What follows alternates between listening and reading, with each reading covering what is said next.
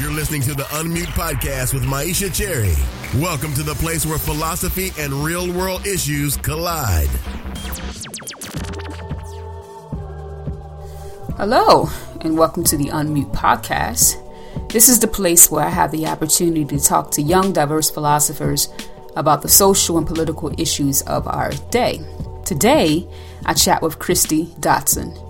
Kristie is an associate professor of philosophy and responsible administrator for the African American and African Studies program at Michigan State University. This past year, she was a senior fellow at Columbia Law School Center for Intersectionality and Social Policy Studies.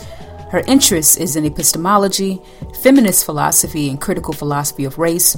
In this episode, we talk ignorance, black feminist thought, and academic passing.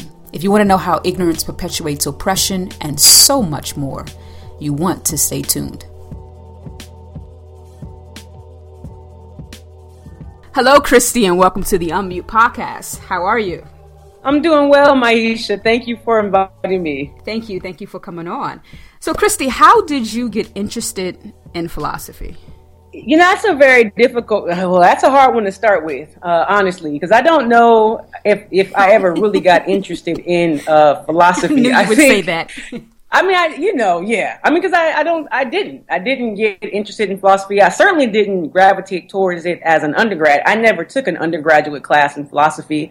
Um, I got a master's degree in literature, uh, particularly literary theory, without ever taking a philosophy class. I, my first philosophy class was a grad class, and it was really a pragmatic move for me. I wanted to continue doing theory. Um, that's what it was kind of called in literary theory. But literary theory jobs had dried up and um, to nothing. And so literally got the advice to go to philosophy because there's more jobs there. Now that makes people laugh usually, but it's still the case that there are more jobs in philosophy than literary theory. Oh, so wow. it was a prudential and, uh, and very much instrumental move. And once I got to philosophy and realized what it was, it was kind of too late to quit. So I figured out, uh, I figured out how to, um, to make this work. Okay, so so let me ask you this question then, which is very connected to the first. So once you you're in philosophy, right? How did you figure out exactly what you would intellectually pursue?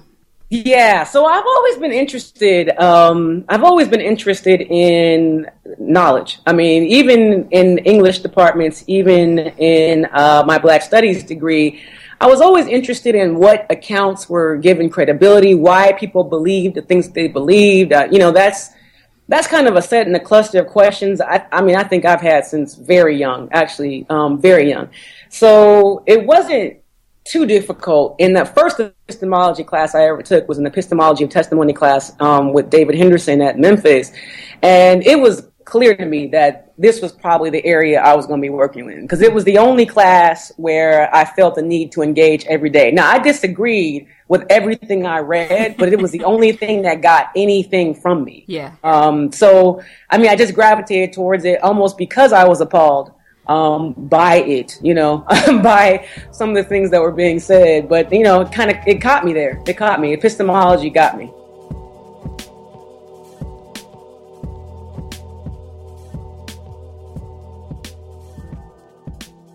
So let's let's talk a little bit about epistemology, a little bit about knowledge. What what is what is epistemic oppression, and and what ways do you see it play out in society, and also in certain academic fields such as philosophy?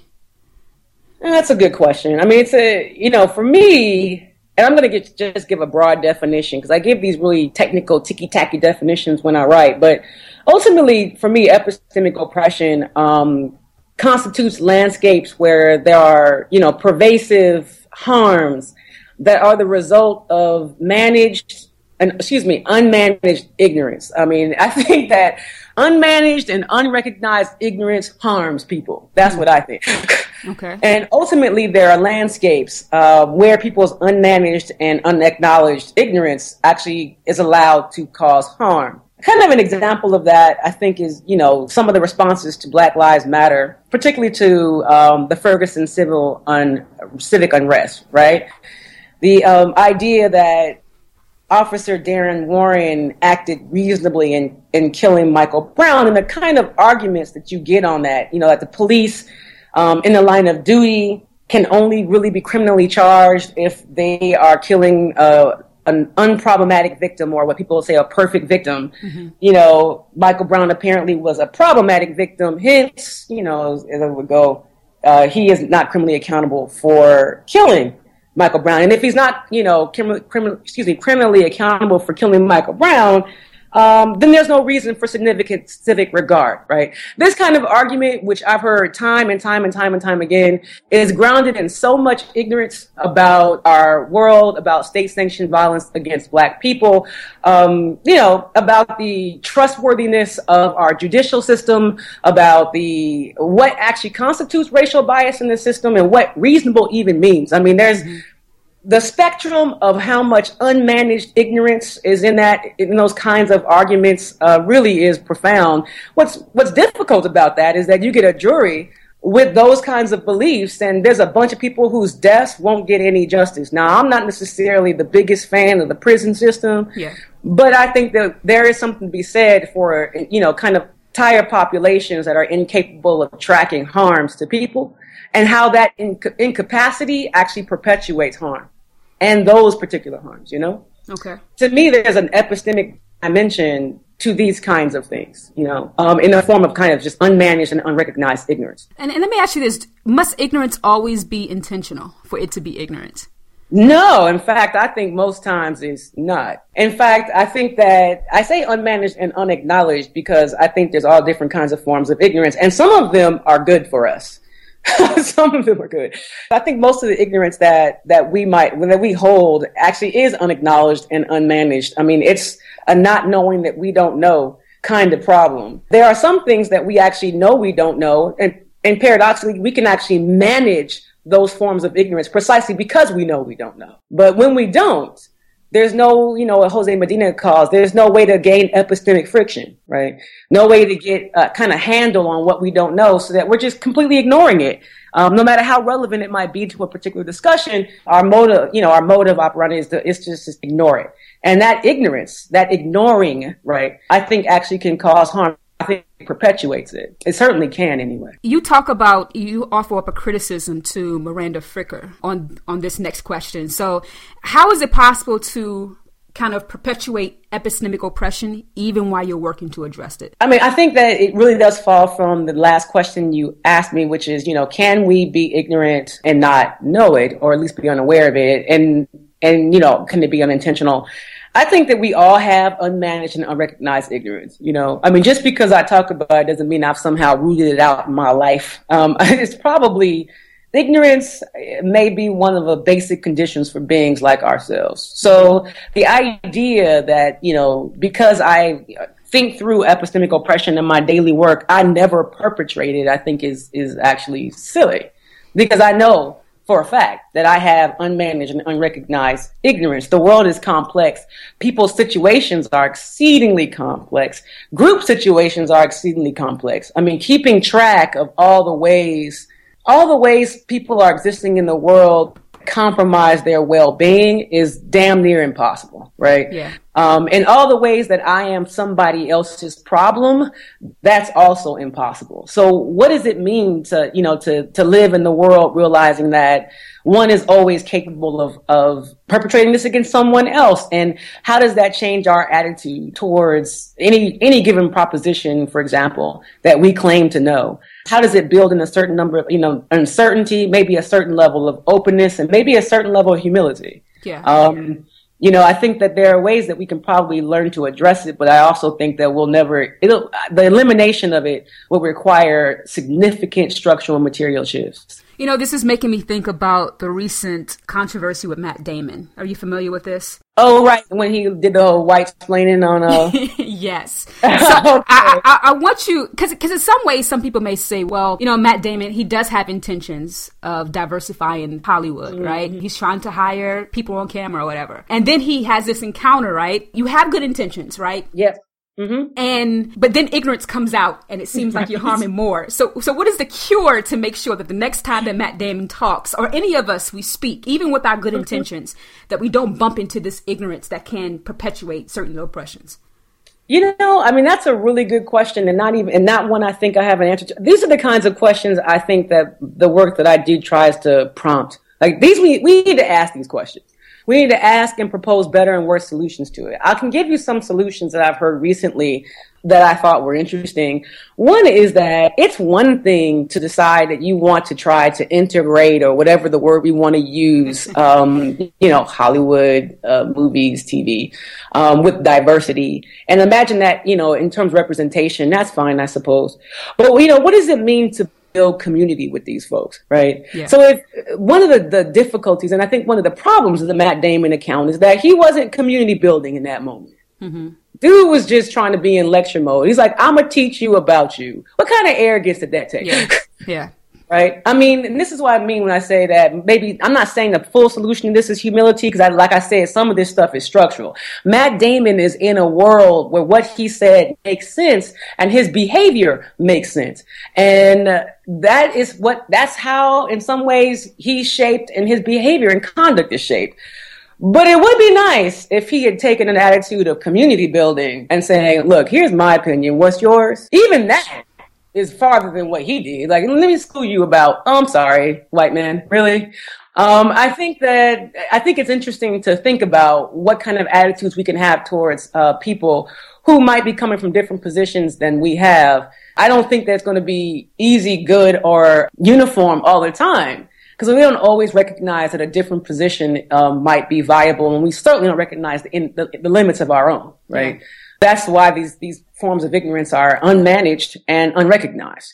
You know, the question is, uh, but I also think that this is, notice how I talked about what Matt might be able to do. Cause here's what I don't think that, and this is often how people answer this. Like, well, would you, you just tell Matt Damon about himself? You know how many times we would have to stop and educate somebody with unmanaged and unrecognized ignorance on their ignorance? how many fights that's going to be and how many rubber band um, moments we're going to have. I mean, that's everybody.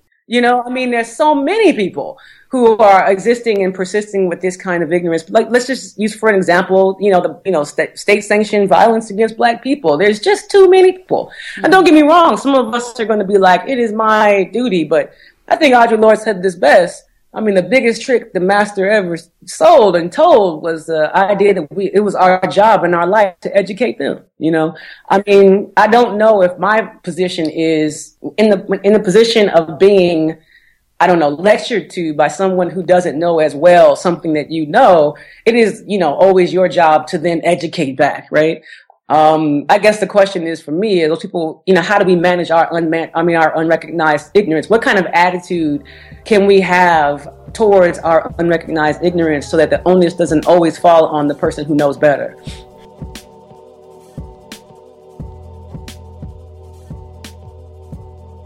So, philosophy has, if you didn't know, has historically marginalized the voices of minority communities. Right. Things are beginning to change, but I think black feminist voices are still missing. Mm-hmm. Without forcing you, in your own words, what you call the cultural justification, right? Without forcing you to enter into that kind of dimension, how mm-hmm. will philosophy, as well as other disciplines, particularly those disciplines kind of concerned with theory, as well as social activists, be mm-hmm. better off by taking black feminist thoughts seriously? I mean, I think one thing that is pretty consistent in black feminist thought generally is kind of a rejection of something that, you know, that I call fundamentality. Like a rejection that there are fundamental things in the universe that everything kind of boils down to. That there are things that are both, you know, foundational and central. I find that critique from black feminist thought, or very much, excuse me, that commitment to rejecting fundamentality in black feminist thought really important for understanding what it would mean to have genuine diversity in any given landscape. Because the idea would be that all this junk that we believe doesn't have to unify. Because the unification narrative is something that we're probably going to reject, mainly because the world is far too complicated um, for that. Not to say it doesn't unify somehow, but we're just not the kind of beings who have access to it. So what would it mean if people were to start thinking less about how someone's position or their way of being or their way of understanding philosophical labor or literary criticism or I don't know, creative writing, if they didn't require it to somehow um, unify with whatever commitments that they have, right? Because that's some of the things that you get in professional philosophy. Like, this is my, these are my metaphilosophical positions, and from this position, I can't make sense of what you're saying. So what you're saying must be crazy, right? Mm-hmm. you're like, or these don't unify. Yeah. How about that? That what you actually do has is illuminating for what it is it illuminates, and there are whole other things to do that are illuminating differently. Um, one of the things that many black feminists say, but particularly you'll find this in Audre Lorde's work, is that a different kind of problem, is a solution. Now there's a whole bunch of folks who are going to find issue with that because they're going to be like, but there's a contradiction, you know, yeah. that stuff. And you're like, yeah, maybe. Or maybe not. Or maybe the contra, you know, the level at which this is not a contradiction is not something you can think. Or quite possibly it is a contradiction, and so what? Because yeah. both of these might still be true, right? Mm-hmm. Um, and I think that, you know, the flexibility one has to actually take on to do black feminist theory, I think it's just plain useful, man.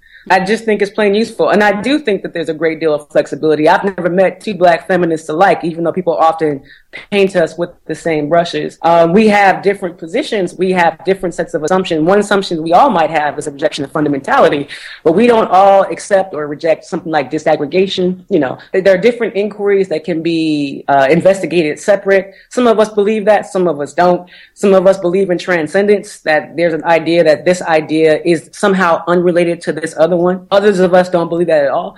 Right. I mean, so there's all the ways to think about um, how ideas are connected in conceptual landscapes that Black feminists have been thinking through, pri- almost primarily because, and I think motivated by the fact that we have a complicated social existence. Fundamentality doesn't help to make sense of Black womanness. It may help you make sense of Blackness and maybe some version of womanness but not necessarily any combination of those two things. So, I mean, having to come up with um, what it would mean to think through multiple vectors at once leaves aside some of the in, the rigidity of um, metaphilosophical assumptions you'll get from you know some areas, particularly those who who actually adhere to something like fundamentality. So I think there's lots of things to learn from Black feminist thought, particularly in philosophy and beyond, but also in social activism. The idea that what's pressing on your plate may not be pressing on somebody else's, but that both of you working on the areas that you're working on may be moving all of this forward instead of fighting each other. Um, which you can often find in social activist circles. Last year, President Obama, the Obama administration created the My Brother's Keeper initiative and it was an initiative that was created to help black boys stay on track. Uh, yep. There were lots of people who found that problematic, and uh, yep. particularly criticism is that black girls were being left out. And so mm-hmm. the Why We Can't Wait campaign was created. Tell me mm-hmm. exactly what is the Why We Can't Wait campaign, and why did you decide to, to be a part of it? Um, you know, I, you really pretty much summarized that really well because I mean, the campaign was really to challenge the gender exclusive nature of President Obama's, at that point, signature racial justice initiative, right? My Brother's Keeper. And, and I think it's important to note that this is an initiative, you know, not a program. So in thinking about why we can't wait and where it came from, there was this sensibility that we've had gender exclusive programs forever. Like My Brother's Keeper started as a gender exclusive program alongside maybe something that was gender exclusive towards girls, like you know. Um, so they they had these programs existing alongside each other. But when you have a presidential initiative, things happen differently than a program. For example, an initiative organizes the air in a certain way. What does racial justice for youth look like?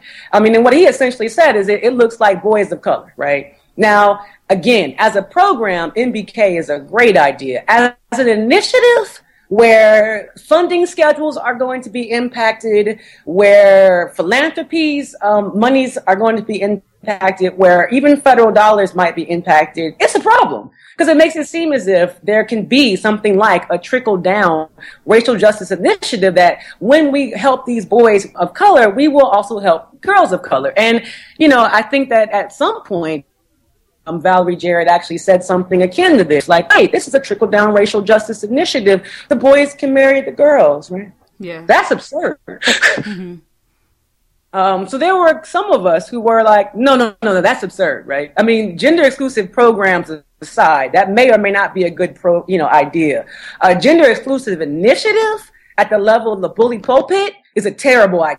And certainly, immediately you saw defunded through their philanthropies and through their funding sources. Because the president said racial justice for youth of color is about boys, right? That's a problem. That is a problem. So that's what why we can't wait came. I mean, we were like, no, no, no, no, no. this is a bad idea. This is going to cause problems. It, in many ways, has caused problems. Um, and so that's essentially what it was. A group of maybe 15, uh, 16 of us who kind of were like, all right, well, we'll, we'll try to do something and get, you know, try to galvanize a population towards realizing that this may not be the best measure for youth of color justice in the United States. How, how do you make sense of, of people's resistance to the campaign? Um, you know, unmanaged and unrecognized.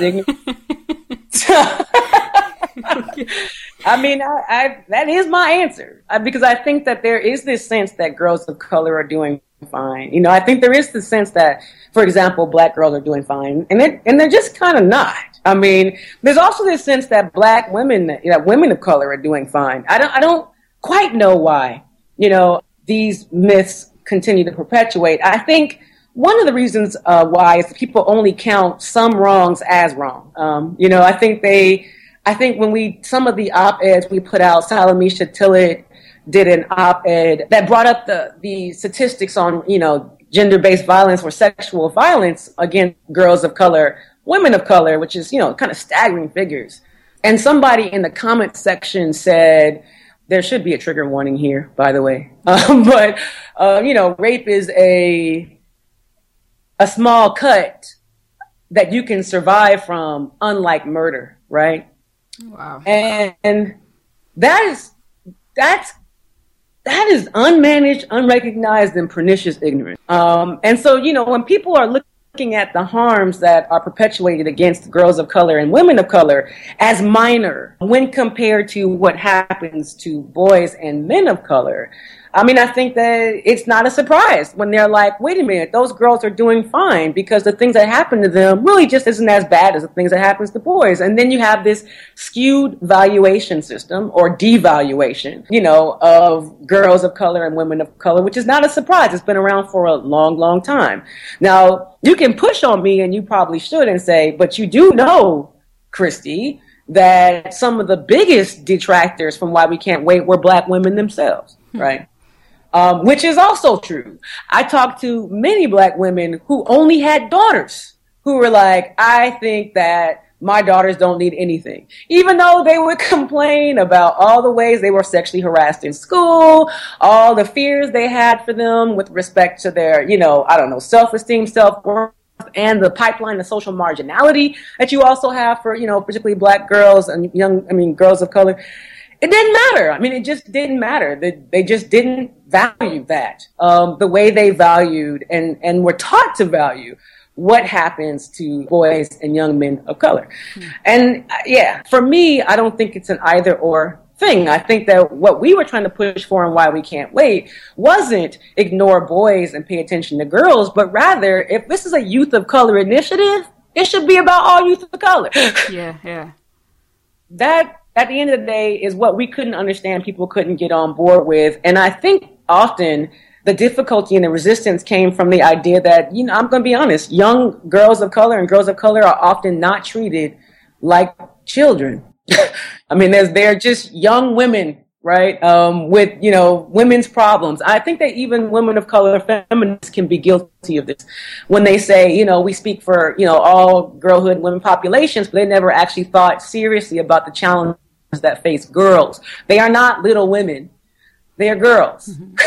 with different challenges um, and there's not a whole lot of thinking about that even in feminist circles to be honest with you so, I mean, some of the pushback, uh, it comes from so many fours, but at the end of the day, my broad answer is unmanaged and unrecognized ignorance. At Michigan State, you provide theory to social scientists. I like the kind of description that you gave. I heard you gave about how you all interact, and, and for philosophers to interact with social scientists, I think is a lovely thing. As you just said, you also participate in social campaigns. And uh, in a recent blog article on Philosopher, um, you describe your work as as quote doing philosophy from a position of service end quote. So yep.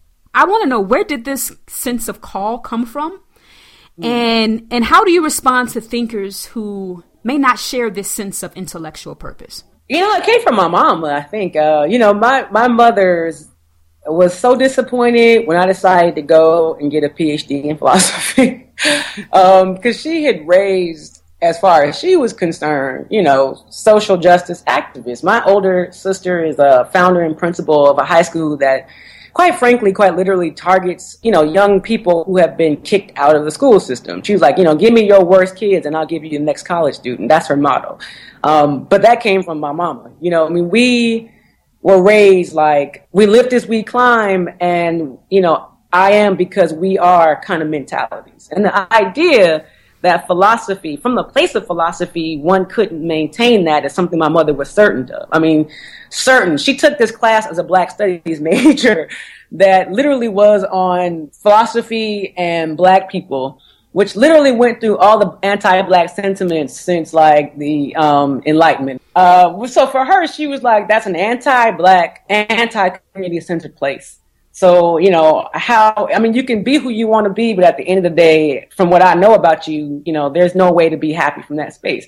Early on, I thought she might right about that. I really had, when I figured out what philosophy was, I thought, or, or at least what I thought it might be about in terms of a profession, I, I didn't have any sense of how I was going to make it work for me. It wasn't until I actually got on the job and um, was able to talk to, for example, Black feminist social science scientists in sociology, in even kinesiology, which is more like sports, you know, sports sociology, like those kinds of things. These the Black feminists that I was able to connect with on my job when I realized that they were kind of struggling with theoretical frameworks for their empirical research, for their, you know, you know, mostly qualitative research that didn't also pathologize black women or black girls, you know, they were like, we don't, you know, nothing actually helps us to isolate issues facing black women and girls that doesn't also require us to construct them as somehow deficient, you know? Mm-hmm. Um, so in talking to them, I thought, well, was it just a theory you need? Cause, you know, I can, I've been trained in the whole theory thing. So the conversations that, you know, we would have sometimes just in my living room about what they needed a theory to do. And almost all of them, I think, required, you know, shifts and frames, the epistemic oppression work and trying to, uh, to stave off a certain understanding of even a theoretical framework for qualitative research, um, uh, project. I think those are the things where I started to realize that, wait a minute, this skill set that I managed to pick up actually has a use, yeah. you know? I could do something with this, which is always something I was trying to do. I, I just, I don't, I don't want to theorize for the sake of theorizing. I'm not against it. Um, but it wasn't, it doesn't, it wouldn't make me happy. So, you know, the black feminist in me that, and the one I was raised to be from my mama's knee just wouldn't make me happy. So running these social scientists was kind of like, uh, I don't even know. It was, it was like an oasis. Like, wait, there's, there's more to this than that. And so I, I, continually talk to social scientists about what kind of theories they might find useful. Like I said, I don't write theories that, I mean, I write theories that they find useful, but ultimately they are my theories, you know? Yeah. They are the things that I think in the world. I don't put things in the world that I don't, I can't stand behind and defend. Mm-hmm. Um, but they have a purpose, right? They're not just my theories. As far as talking to people who may not share this sense of intellectual purpose, I have a hard time believing that people don't share it in some sense. And, you know, what I mean by that is philosophy is always, in some degree, in my estimation, outward looking. Yeah. You know, unless you're considering meta philosophy, and most folks don't do that. I wish they did more of it, but they don't. Unless you're thinking through, you know, kind of meta philosophical questions, you're thinking about something else. It may be something else besides philosophy itself, right? And it may be something that ultimately is an intellectual puzzle for some people, but an intellectual puzzle that not that other people are probably interested in, right? I mean, there are very few of us who are doing this work without some measure of community, right?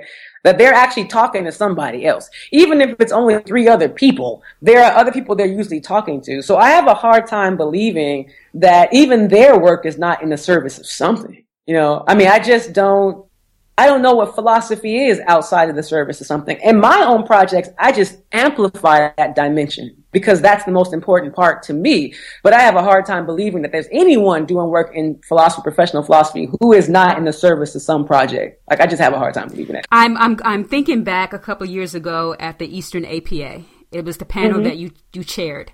And I remember it was about, you know, the status of blacks in philosophy and mm-hmm. also how to recruit uh, African American students to philosophy programs. And I remember, of course, there was a lot of people who did social and political and ethics mm-hmm. in the space um, who were black. But I remember a black professor out of New Jersey raised his hand. And mm-hmm. the question that he asked was, what if you, you're just interested in puzzles? He's a logician. What if you're just interested in mm-hmm. puzzles?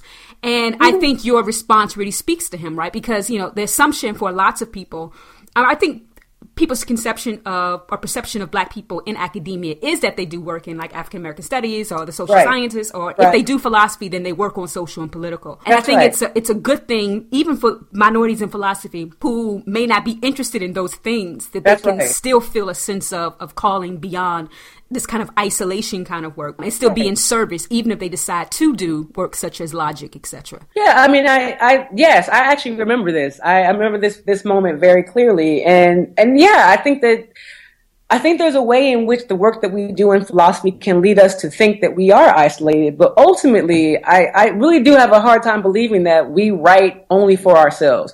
That we actually lay on the couch like, puzzle solved, I'm done. Um, that's not usually how it works. Well, I mean, we're in communities, you know, we're having conversations. And yes, I don't think that all engagement has to be, you know, with social and political landscapes. And, you know, I, I actually feel uh, for this question, because although I do, I think the work that I do has social and political ramifications, I don't list and can't list social and political philosophy. Mm-hmm. You know, yeah. I don't know anything. I mean, I read Rawls like in Ron Swensen's class like a thousand years ago. I don't know what that dude says, you know. I, I've spent more time in epistemologist. I probably know far more about what, you know, let me pick somebody whose position is so far from mine. What Richard Fumerton at the University of Iowa says about internalism and skepticism than I know about what Rawls says about liberal democracy. I don't know. You know, I don't know. And you're black. you know, and I'm black. And I, you know, and I think that shocks people sometimes. And they're like, what do you think about Rawls? Who? I don't, look. Interesting. I'm glad that we, that there's lots of folks doing all kinds of different things. But, you know, I, I do think that philosophy, and I said this in that same piece, um, that philosophy from the position of service piece, I think philosophy is always in the service of something other than itself, even as an intellectual puzzle and that's a good thing. I think that's a that's a good structure for it. I think that's one of the reasons why I think it should be diversified because I think almost every other field is in the service of something uh, you know other in, in itself. Literature, in some ways, literary critics has a different kind of structure, as I said there, and that structure can be constraining. Philosophy doesn't have that. I mean, that's kind of once I, I stumbled across that, I was like, that's actually, you know, I can work with that. yeah. I can work with the fact that this is always outward looking. I can work with that. Now, now we have to stop from, you know, requiring people to outward look certain kinds of ways, but, and that's, you know, a project for diversity, I imagine. But to me, the structure of, you know, philosophical engagement, particularly in a professional capacity, but I think philosophical engagement, period, the contemplative nature of this endeavor is outward looking. That's good. I mean, even if we think of it as inward, because people are like, well, I'm trying to figure out my self knowledge or something like that. I'm like, yeah, but you're not alone, so stop it. You were saying that when you got on the job market, you were well, when you got into the market, when you first got your first job, you were even asking mm-hmm. yourself, how is how is it going to work for you, right? Trying to figure right. out how it's going to work for you. That's right. So uh, there's a lot of people in academia, women, minorities, even men, that may feel like they're passing academically. Mm-hmm. So can, can you talk a little bit about academic passing? Does it exist in other academic fields other than philosophy? And perhaps give some advice to people who are tired of academically or feeling like they're academically passing? All right. I mean, that's a really good. I, you know, for me, academic passing you know, kind of means a lot of things, but it's kind of like it's the demand to appear and perform certain behaviors of legitimacy. You know, you know, the whole sound like a real quote unquote philosopher. You know, sound like I wasn't going to go. I'm not going to go there. Uh, cut that out. Cut that, I mean, the real philosophers, that's fine. But anything else, I was going to say no. Um, I mean, it's the, it's the idea that there's a way to perform professionalization at any given field, and there's a way not to perform it, you know? And I call that a certain kind of academic passing, mainly if it's a constraint on our behavior that we wouldn't ordinarily have picked up, but have to pick up for the sake of our own claims to legitimacy. Um, does it exist outside of philosophy? Yep. Yeah. I think it, it probably exists in, in every professional field. Yeah. Maybe everywhere, actually. Mm-hmm. I can I give advice. I mean, and let me yeah, I guess I'll go this far. I think it exists in other fields besides philosophy. I think it definitely exists all across the academy. I mean, this is a neoliberal, neo-colonial, white supremacist Western academy. There's certain expectations for what it means to be competent, what it means to appear competent, what it means to do this work, whatever that might be. And it usually doesn't look anything like me or you, Myisha. So, I mean, there are these performances people demand to, in some ways, even overcome that because you can see, you know, people who don't fit, you know, the kind of able bodied, English speaking, middle class, white, male, heterosexual image of competence overperforming sometimes competence. Yeah. Right to extreme degrees. And I, I, I can pretend as if, well, I don't know. I mean, I think that I have done that in the past. But in some ways, I think that the kind of academic passing that people have often required of me, I, I just, I won't do. There are some things that I kind of got lucky in, so this is into the advice area. I mean, I kind of got lucky. Some of the questions that I have been asking since junior high, really, are questions are pretty standard in analytic epistemology, right? That's luck. You know, it didn't have to happen that way. And it's kind of, a, it comes with a certain set of privileges where as the things that I think are interesting actually have a legitimacy already, right? So to a certain degree, I think that the, the ways in which academic passing has hit my life is not nearly as extreme as it can be nor I think as um, damaging. So I think that someone should take my advice on academic passing that I'm about to give with a grain of salt because I, I never don't acknowledge the privilege of the fact that comes from the fact that the questions that I just want to answer are pervasive questions in professional philosophy today. Do you know what I'm saying? Yeah.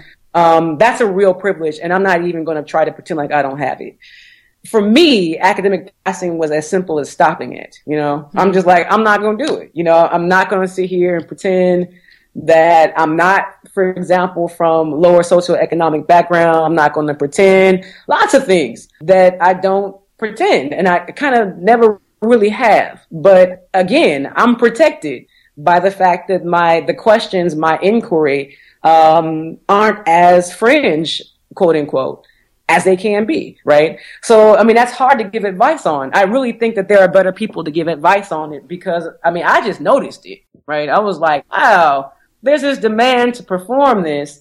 And there are some ways in which my natural orientation already performs it. Yeah. Um, but that's just how I, that's just how I be, for lack of a better phrase. And it, it strikes me that, that was a little bit uncomfortable for me, which is why I kind of saw it. I'm like, in all the other areas by which I am underprivileged, I'm noticing this privilege, you know? I mean, I'm noticing it because it usually doesn't work this way. it usually doesn't work this way where something I want to say is something you want to hear. That's odd. And so I think that, so uh, anything, any advice I have, like just stop or, you know, do it this long and no longer, I think will be tainted by that privilege, to be quite frank someone may say, well, Kristie, you know, it's professionalism, right? It's the it's the rules set mm. by a particular profession. And, yeah. you know, when you follow rules, they not, may not be 100% authentically you, but it's something that you do as being part of the job. So, so what do you say in response to that? I mean, in response to that, I'm going to say that professionalism doesn't emerge ex nihilo. We got to look at the actual institutions in which these so-called professional standards are actually being, um, I don't know, perpetuated and demanded. The fact of the matter is, is the academy, academics, you know, academic fields, they are neo-colonial. They are culturally imperialist. you know, I mean, there is a, a, certain kind of neoliberalism that's a faux neoliberal. I mean, the idea that, you know, the idea that there's these inalienable rights that some of us have to actually um, perform to get. right? And I think that uh, thinking about this in terms of professionalism doesn't actually take into account that not everybody has to go obey them, right? I mean, I've seen, look, I've seen, let me be clear. I've seen white dudes show up to interviews in sweats and people look straight past that to, that guy's really smart.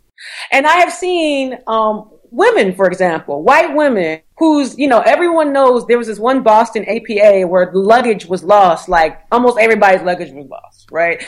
And there was a white woman candidate who came in in some apple bottom jeans, I swear for God, and the, like these heels, these heels, she was doing these heels. And I thought, whatever. She gave a great interview. But the commentary after that, because she couldn't perform a certain level of professionalism that nobody could that day. Mm-hmm said to me it's not just professionalism. That actually her failure to perform a certain overcompetence, a certain, for her failure to perform such a way where the presumed incompetence that she came in with was challenged, hurt her more than all the white dudes who walked in with sweats. Even though they were all in the same condition, right? And everybody knew it, it wasn't a secret.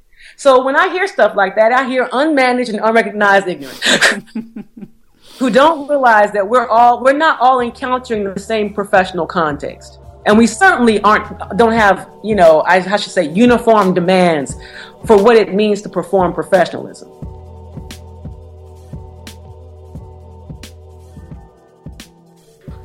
So what music do you listen to when you are preparing for a talk? Because i noticed that you had your beats earphones when you was preparing it's for your talk at yale. So i want to know what was the music you were listening to?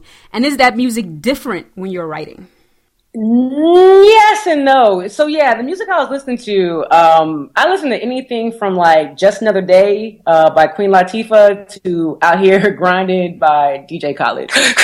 um, depending on the day, like if I want to hear, you know, kind of hip hop and rap, there are days when I'm like, I'm more R and B today, and I'll listen to, you know, anything from "Do My Thing" from Estelle to "Rise Up" by Andra Day. But yeah, usually it's one of those, you know, kind of songs. I like Messengers by Lecrae. It's one of my things. I love that song. If I feel like the audience is going to be giving, you know, going to give me a, something of a difficult Q and A, I'll listen to things like, you know, All of the Above by Maino or Let's Go by Trick Daddy. Um, I mean, I listen to anything that has, you know, either a beat that I admire and a, a beat that I can just tone out the music to and kind of, you know, get hype with, or something where the words actually speak to me. I listen to Lauryn Hill, Everything is Everything, Born to Do by Matthew Santos. Um, I think when I'm writing, uh, the same kind of applies. It depends on the day. Like if I'm feeling, you know, like I shouldn't, like I'm tired, I don't want to write, I'll put the stuff that's more upbeat on. If I'm feeling like I'm hype and upbeat is just going to take me out of writing mood, I'll go to the more calmer, more smoother R&B stuff. But that's yeah. I think it all really depends on my mood. But usually I'm in the hip hop and R and B range. Every now and then I'll listen to somebody like Matthew Santos, which calls himself a folk singer, but he was on um, a bunch of songs by God. What's that dude's name? It was Superstar uh, Lupe Fiasco. So I like heard him on a hook, and I was like, I like the way that dude sings. But anyway, yeah. So mostly hip hop, um, R and B stuff that either has a positive message or you know has the ability to get my blood going.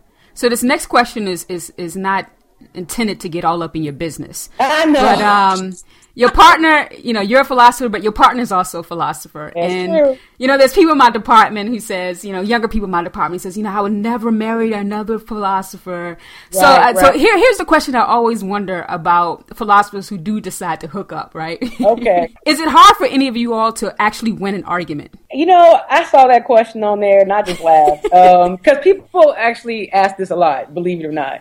Um, I'm not original. Shucks. No, no, but you know, I think it's one of those things you're like, what? How does that work? I think that, well, we rarely argue, to be fair. We've been together thir- 12, 13, I don't know, you know, So, so, over 10 so you all years. agree about everything.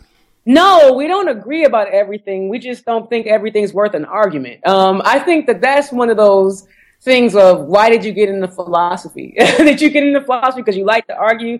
I think that that's a difficult relationship to maintain. Um, I think both, you know, he and I have this attitude of service, like this actually is something we could use towards other ends. So Yeah. I don't know if we wear our philosophy hats 24 hours a day. That helps, you know, you know, so we rarely have arguments. Now, now, saying that, every now and then we will walk into philosophical argument territory and that shit can get ugly. Um, I think that, you know, we have very different orientations. You know, he's kind of an ethicist, you know, justice guy. I'm kind of an epistemologist, justice gal, and let's be clear, you know, we don't meet on some of the stuff. I mean, I, I, I have never quite understood ethics and the orientation that go into ethics. My sensibilities don't match up with some of the things you get from uh, normative ethics, particularly. So, you know, I think the same could be said for him on the epistemology side. He's like, that shit's ridiculous, you know. So, um, we kind of try and stay away from, you know, philosophical argument territory. But every now and then, uh, we get into those arguments, and then nobody wins those. That's why we don't really do them because you know nobody wins. I mean, all you're going to do is have these conflicts of, of, of sensibilities, Yeah. and it'll just end up with what always ends up in philosophy. I think I'm right, right? I mean, that's no way to build a house. Tell you that. well, I think I'm right, and I think I'm right. So you know, we kind of let it go there. Hardly ever, hardly ever. And you know, we have this uh, division of labor in the house too, that actually helps. Like some things, we we created structures of authority for each other. Um, and you know, walking over that can can cause issues. So I mean, yeah. Anyway, it works for us though. We're happy. So, last question: What was the the first Black feminist text you read, and what was it about it that appealed to you? Um, the first Black feminist text, uh, text I read was Double Jeopardy by Frances Beale. Um, and you know what appealed, what it appealed, how it appealed to me, and, and what appealed, what appealed to me. That's what I should say. Um, it, it seemed to be about me. I mean, that was one of those things. You know, I spent my entire kind of undergraduate. I was a Black Studies major, and yet I spent my almost entire undergraduate career reading stuff that could have been about me, and I could, you know, understand how it could impact me, but um, wasn't directly, didn't directly take black women, black girls as a subject, right? Um, it amazed me that anybody did, and then, and that, and I thought that was interesting. Now, don't get me wrong. I think I was raised a black feminist, so I always knew black feminism was out there. So this was a really difficult uh, question for me to answer. But if I were to think about that text that, you know, when I read, I thought I might want to continue this into an academic post, it would be Double Jeopardy by Frances Beale.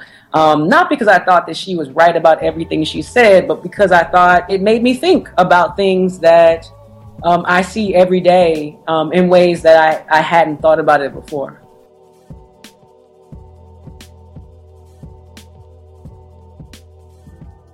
Kristie, thank you so much. This conversation was very rich. I learned a lot and I laughed a lot. Thank you. Well, thank you. Thank you for the work that you do on the, the unmute and all around everywhere. Um, appreciate it. Appreciate you. For more access to the Unmute podcast, subscribe on iTunes or head over to the website at www.unmutepodcast.co. There you can get more information about our guests, participate in giveaways, as well as learn more about people, books, and concepts mentioned in today's episode. Until next time, remember that your silence will not protect you. Listen, think, speak. The world will be different as a result.